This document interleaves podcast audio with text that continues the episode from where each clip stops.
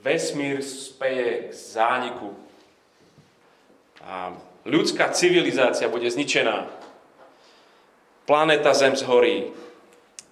Všetky možné sci-fi filmy tak začínajú, ale toto nie je sci-fi film a ten chlapec zvihne ruči, ruku spýta sa, že pani učiteľka, ak toto je pravda, prečo si mám ešte robiť domáce úlohy?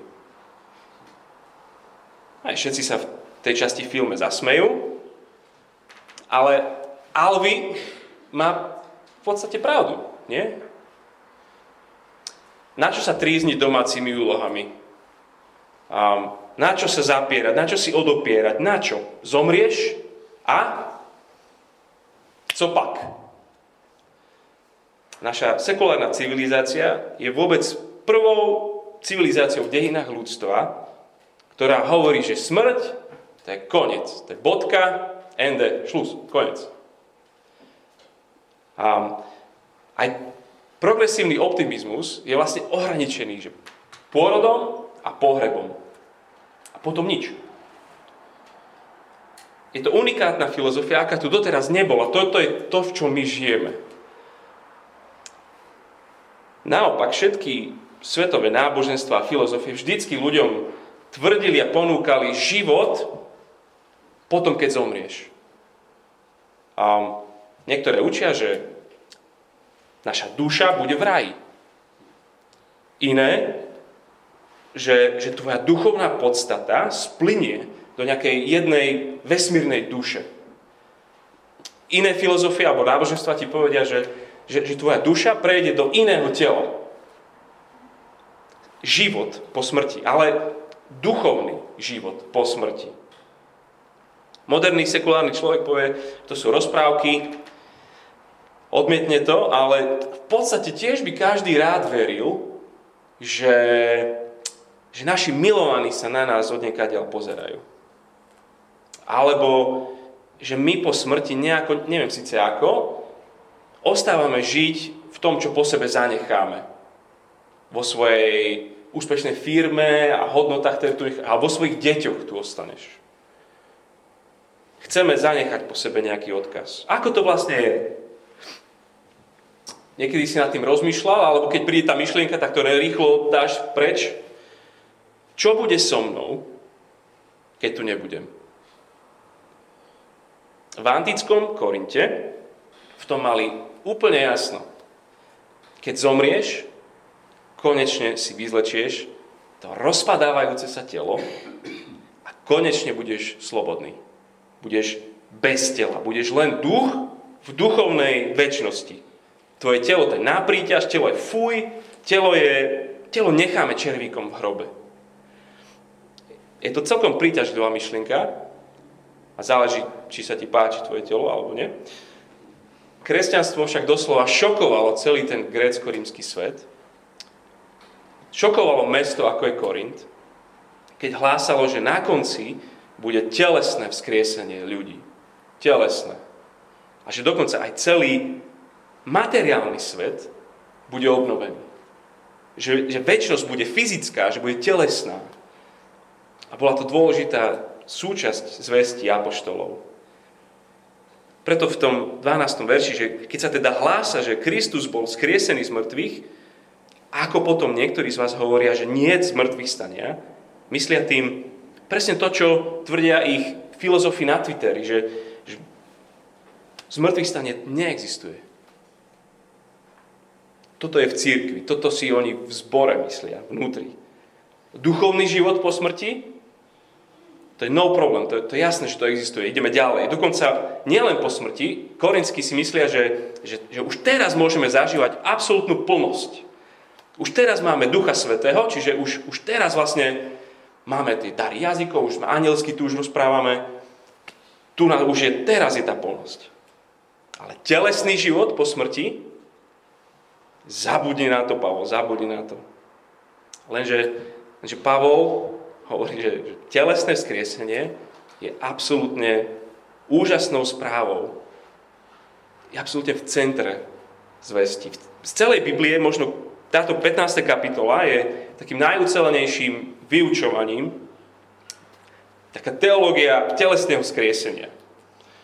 Ten text, ako som čítal, to je, ako Jano by použil slovo robustný, ale nevždy je jasný, je, je bohatý, ale, ale jeho zámer, aspoň, je neskutočne praktický. Je to, je to nádherná teológia skresenia, ktorá má vytvarovať nádherných ľudí. Akých ľudí? Tie verše 12 až 34 chce to vytvarovať hrdinských ľudí. A verše 35 až 58 horlivých. Hrdinských a horlivých. A poďme na tú prvú veľkú časť. Telesné skriesenie jedného dňa, to je tá otázka, hrdinovia viery teraz. Jedného dňa vzkriesenie tela, hrdinovia viery teraz. Proste odstráň telesné vzkriesenie a z tých veriacich, akože z tých, tých kresťanov, keď ostaneš skriesenie, máš, máš arogantných, sebastredných hedonistov. A keď naopak skriesenie zasadíš do jadra viery, Pavol hovorí, že, že z kresťanov sa stanú odvážni, obetujúci sa hrdinovia viery. Tak sledujme to spolu. Žiadne telesné skriesenie, žiadne kresťanstvo. Verš 13. Ak nie z mŕtvych stania, ani Kristus nebol skriesený. A hneď sedem katastrofálnych dôsledkov. Ak ti niekto príde a ukáže ti, toto sú kosti Ježíša Krista, syna Jozefa, ak, ak, ak Kristus nebol skriesený, tak verš 14, Všetky tie kázne, čo si v živote počul, to sú prázdne keci. Vaša viera, to je absolútne bezvýznamná vec. Verš 15, my apoštolovia, my sme pádom, oklamali sme celý svet. Lebo hovoríme, že sme videli fyzicky vzkrieseného Krista a pritom sme ho nevideli. Verš 17, ideme späť na začiatok. Sorry, ale ak je to tak, že nie je skriesenia, ešte stále, ešte stále ste nezachránení. Verš 18. A tí, čo zomreli, tí, čo si mysleli, že, že už, už ich Ježiš zachránil, vo falošnej istote zomreli. Verš 19 nakoniec. Iba, ak iba v tomto živote máme nádej v Kristovi, sme najbiednejší zo všetkých ľudí. Lutujte nás, chudáci. Takto si premárnili život. Oni sa zapierali, obmedzovali, oni sa obetovali, nič si neužili, nepocestovali, nedožičili si. Chudáci. Ak pre mŕtvych nie skriesenie, jedzme, píme, lebo zajtra zomrieme. To ich vlastný poet nejaký hovorí. Takéto je kresťanstvo v Korinte. Kresťanstvo, ktoré rozmýšľa, ako zmaximalizovať pôžitok zo života, ako maximalizovať potešenie, ako žiť tak, aby som, aby som nejakým spôsobom minimalizoval bolesť. Myslí na seba, kamarát. Myslí v prvom rade na seba, postarať sa o svoje telo, o svoje potreby, o svoj pôžitok, o svoju rodinu,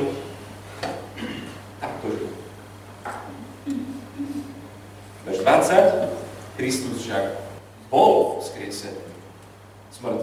Ako prvotina tých, čo zomreli. To mení úplne všetko. Slovo prvotina to my nepoužívame, ale to je to prvé ovocie úrody. Prvá pádajka v závne, prvý strapec hrozna. Znamená to, že keď je prvotina, je nádej, že bude dobrá úroda, že bude bohatá žatva. Čiže znamená to, že teraz bol skriesený Kristus, znamená, že určite ostatní budú neskôr. Od 21. Lebo ako skrze človeka prišla smrť, tak prišlo skrze človeka aj zmrtvý stanie. Lebo ak v Adamovi všetci zomierajú, tak aj Kristovi budú všetci oživení. Každý však dávam poradu. Prvotina Kristus, potom pri jeho príchode tí, čo patria Kristovi. Tak ako vďaka prvému človeku a jeho hriechu smrť je skúsenosťou úplne každého jedného človeka. Každý jeden zomrie. Tak vďaka Kristovi a jeho obeti za hriech z stane bude skúsenosťou každého veriaceho človeka. Hovoria, potom nastane koniec. Skriesený Ježiš je Kristus. Hovorí, on je Boží král, ktorý, ktorý výťazne zničí a podrobí všetko, čo stojí proti Bohu. Všetkých nepriateľov prinesie svojmu otcovi a položí mu ich pred trón. Ako svojich zajacov. Ako posledný nepriateľ 26 bude zničená smrť. Perfektná vec. Zničí smrť. Oslobodí veriacich od zajatia smrti. Skriesi tých, ktorí sú Kristovi k väčšnému životu. Dokonca celý svet premení na svoje kráľovstvo spravodlivosti a lásky. Svet, po ktorom túžime všetci. Svet bez smrti, svet bez choroby, bez plaču. Konečne budeme s novými telami v tom novom stvorení, kde bude Boh všetko vo všetkom. Čiže to najlepšie nemáš za sebou ak si trošku starší, tak si to častokrát hovoríš možno. To najlepšie už mám za sebou. Každý z nás, to najlepšie, ak si v Kristovi, ak, si, ak jemu patríš, to najväčšie je pred tebou. To najkrajšie je ešte len pred tebou. Budúcnosť, za ktorú sa oplatí žiť. On hovorí, to je budúcnosť, za ktorú sa oplatí zomierať, dokonca zomrieť. Budúcnosť, ktorá dáva zmysel každému skutku, seba zapretia a obetovania sa. Ako napríklad v tom verši 29, o ktorom v podstate nikto nemá šajnu, čo znamená. To krstenie sa za mŕtvych. A možno tam ide o to, že svedectvo zomierajúcich veriacich ľudí bolo, bolo tak silné, že podaktori sa dávajú krstiť za mŕtvych, alebo vďaka tým mŕtvým uverili a pripojili sa k cirkvi. Nevieme presne, o čo tam ide, ale tým ďalším už veršom rozumieme, že stretnutie skrieseného Ježiša Krista zmenilo život takého akademika, ako bol Saul Starzu. A stal sa z neho hrdinom viery. Bez skriesenia by jeho správanie bolo úplne absurdné. Tam pozerajte vo verši 30. Prečo sa aj my vystavujeme nebezpečenstvu v každej chvíli? Ak, dnes, ak nebol skresený, tak, tak to je absurdné takto žiť. Veď každý deň umieram. A verš 42. Ak som v Efeze bojoval so šelmami z ľudských pohnútok, čo mi to osoží? Každý deň mu ide o život neviem, myslíte, že mal nejaké akože, rizikové príplatky za, v tejto práci, alebo prečo to robil? Tento list píše z Efezu do Korintu a potom v 16. kapitole nám hovorí, že v tom Efeze je strašne ťažko zakladať zbor. Um, ako by bol hodený šelmám v aréne, tak sa cíti. A aj tak išiel z mesta do mesta. Všade vedel, že ho čaká výsmech. A výsmech to je akože to bolo fajn. Ale kameňovanie, bičovanie, väzenie, zrada, slabosť, hlad. Kde sa to v človeku vezme, takéto niečo?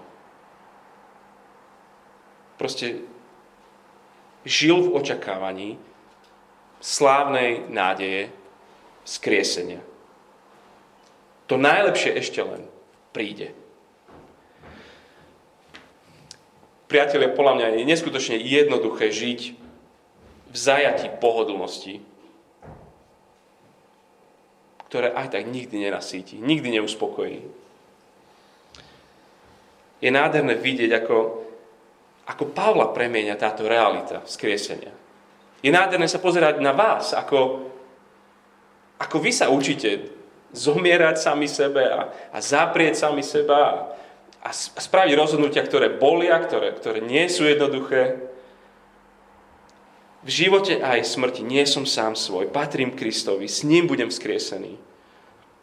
A niekedy hrdinstvo proste len sa postaviť z postele a spraviť to a niečo, obetovať sa pre deti alebo pre, pre manžela, pre manželku. Niekedy hrdinstvom viery povedať nie perfektným veciam. Poviete nie. Niekedy hrdinstvo viery povedať áno veciam, ktoré, ktoré sú ťažké, zložité, bolia, ktoré, ktoré teba obmedzujú. Prečo by aj tu u nás, mňa a teba, telesné vzkriesenie nemohlo tvárovať v ľudí, ktorí budú velikánmi viery?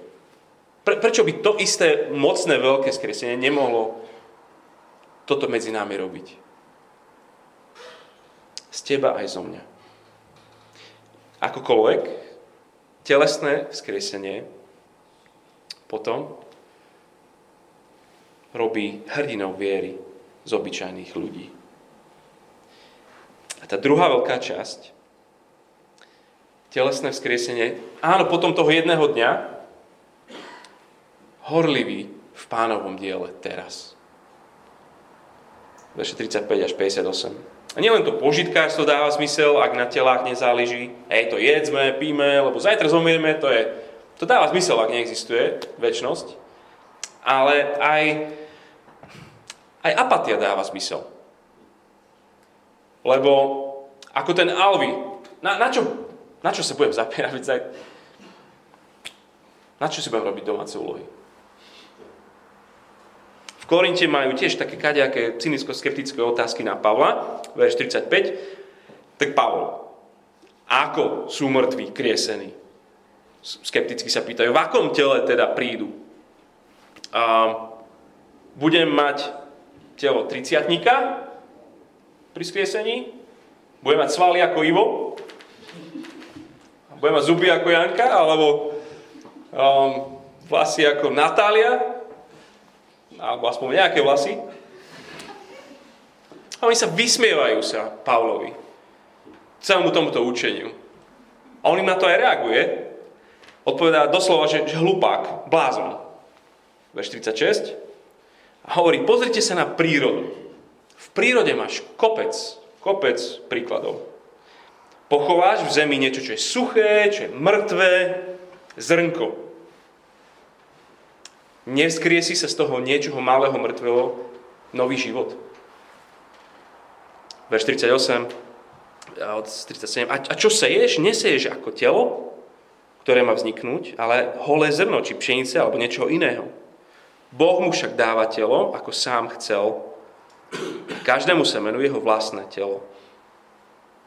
Predstav si jadierko z jablka. Hej, tú malú čiernu vec. Máš?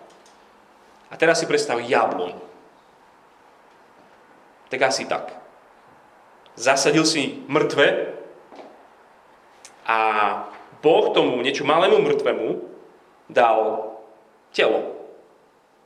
A to telo vyzerá ako jabloň. Pavol hovorí, že je proste kopec rôznych tiel. 39 je, je telo, ktoré ľudské, a telo zvierat, a zase telo vtákov, a telo rýb.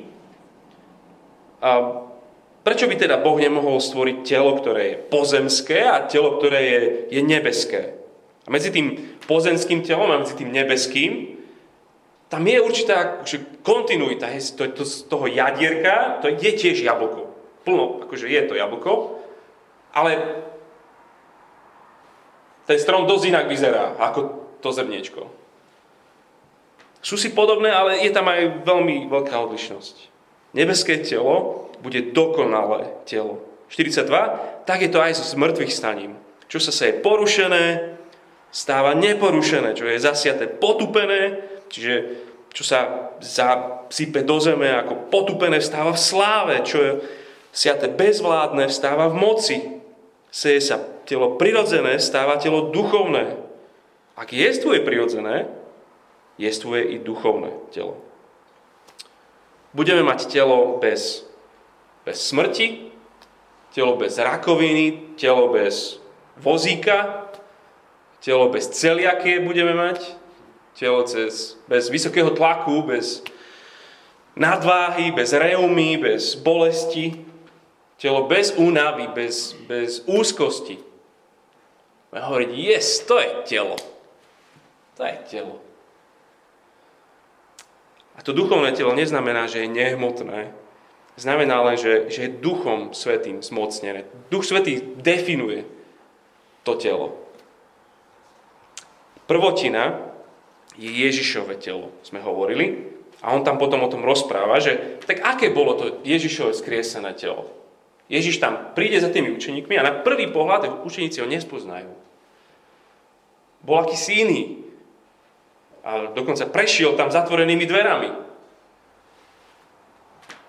Ako by bol duch, ale potom zase mu hovoríš, dajte mi niečo jesť. A dá sa to do úst zrejme to tam nespadne na zem. Proste niekde sa to... Tyž má telo. Nie je to duch. Má reálne telo. Mária, keď ho stretne, tak sa, sa hodí sa okolo neho a nech, nechce ho pustiť. Čiže niečo drží reálne v rukách. Sme čítali teraz Tomáša. Hovorí, kým neuvidím, kým sa ho nedotknem, kým ruku mu nedám, tam, kde má tie rany, neuverím. Bez takéhoto nového fyzického tela, ktoré je, ktoré je duchovné, nie sme schopní žiť väčšine v Božom kráľovstve. Proste to, to pozemské telo nie je primerané oblečenie do Božej spoločnosti. Tak to nejak píše. Proste nutne sa potrebujeme vhodne prezliesť. Od verša 50. Toto teda hovorím, bratia, že telo a krv nemôžu zdediť Bože kráľovstvo. Takto tam proste nevieme byť. Ani porušiteľnosť nezdedí neporušiteľnosť. Počúvate, poviem vám tajomstvo. Nie všetci zomrieme. To je pravda. Nie všetci veriaci zomrú. Pri jeho príchode niektorí budú žiť. Ale všetci budeme premenení. Naraz v tom okamihu, na posledný zvuk polnice, keď zatrubí mŕtvi budú skriesení, neporušiteľní, a my čo, ak tedy budeme žiť, budeme premenení. Lebo toto porušiteľné si musí obliecť neporušiteľnosť a toto smrteľné si musí obliecť nesmrteľnosť. Keď si však toto porušiteľné oblečie neporušiteľnosť a toto smrteľné oblečie nesmrteľnosť, vtedy sa splní, čo je napísané, smrť pohltilo víťazstvo. A tam si máme predstaviť, že, že nejaká šelma prehltne svoju obeď. Víťazstvo proste prehltne svoju obeď. Smrť. V jednom momente budú naše porušiteľné tela, či už keď príde toto porušiteľné telo, alebo to úplne, čo je, čo je rozobraté, roz, rozjedené červíkmi, budú premenené na neporušiteľné. Ako šaty. Vyzlečie nám porušiteľné a oblečie neporušiteľné telo. Dúfam, že sa tešíš na tú chvíľu. Sem smerujeme. Toto je väčnosť, budúcnosť. Paráda, nezabudnime na to. Smrť porazená. Neviem, kedy si bol naposledy na pohrebe.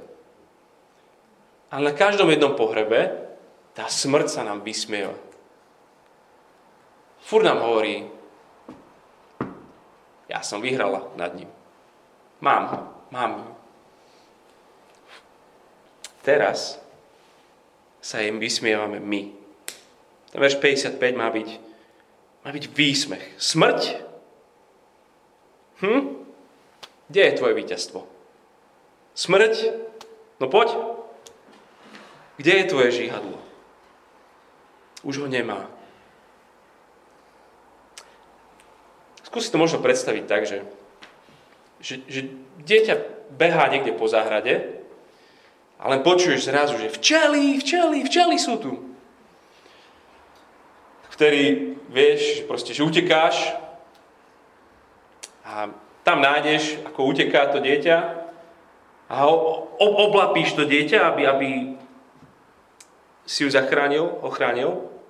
Na chvíľku stuhne a potom uvoľníš a potom povieš, už sa nemusíš báť, miláčik, lebo už uštipla mňa a včela dvakrát neštípe. Chápeme? Ježiš na kríži nás objal a nechal jed smrti prejsť vlastným telom. Za nás. Smrť už použila hriech ako svoje žiadlo. Všetok jed šiel do Ježiša a, a druhý raz už ho nemá. Tým, že Ježiš nechal pustiť jed do seba, už nemá čím by nás smrť uštipla. Ak tomuto porozumieme skutočne, ak toto prežijeme spolu s Pavlom, vykriskneme oslavou Boha, vďaka Bohu, ktorý nám dáva víťazstvo skrze nášho pána Ježiša Krista.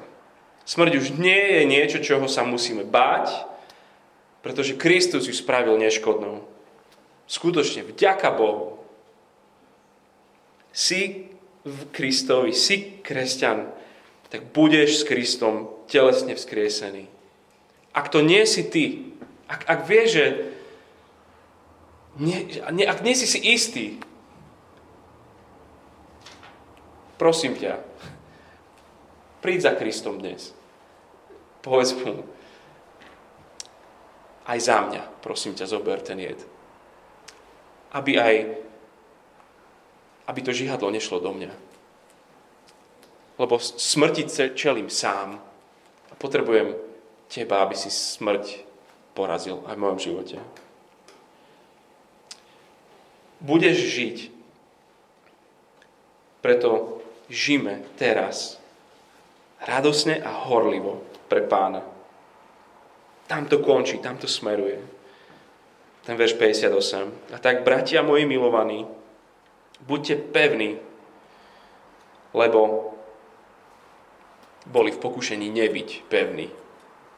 Buďte neochvejní, lebo fur mali tendenciu sa nejak prispôsobiť a, a ísť dobou.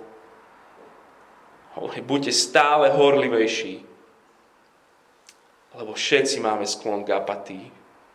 Horliví pre pána na modlitbách, ale horliví aj v monterkách. Horliví pre pána v čítaní Biblie, ale aj v čítaní učeníc, učebníc. Horliví pre pána v láske voči ľuďom, ale aj voči inštitúciám, ktoré nám dal. Horliví pre pána v zápase pre krásu cirkvi, ale aj pre krásu spoločnosti, v ktorej žijeme. Buďte stále horlivejší v pánovom diele, veď viete, že vaša námaha nie je márna nie je o čom. Nech nás realita a istota telesného skriesenia z mŕtvych skutočne tváruje, nech nás premieňa. Kristus vstal. Horlivý chceme byť skrze to, vďaka tomu. Aby sme aj my boli hrdinami viery. Tam, kde si, tam, kde sme. Môžeme chvíľke ticha ďakovať a chváliť Boha za jeho syna, žasnúť nad jeho mocou, ktorú skriesil ako prvotinu jeho a tak ako jeho vzkriesil, aj nás vzkriesi.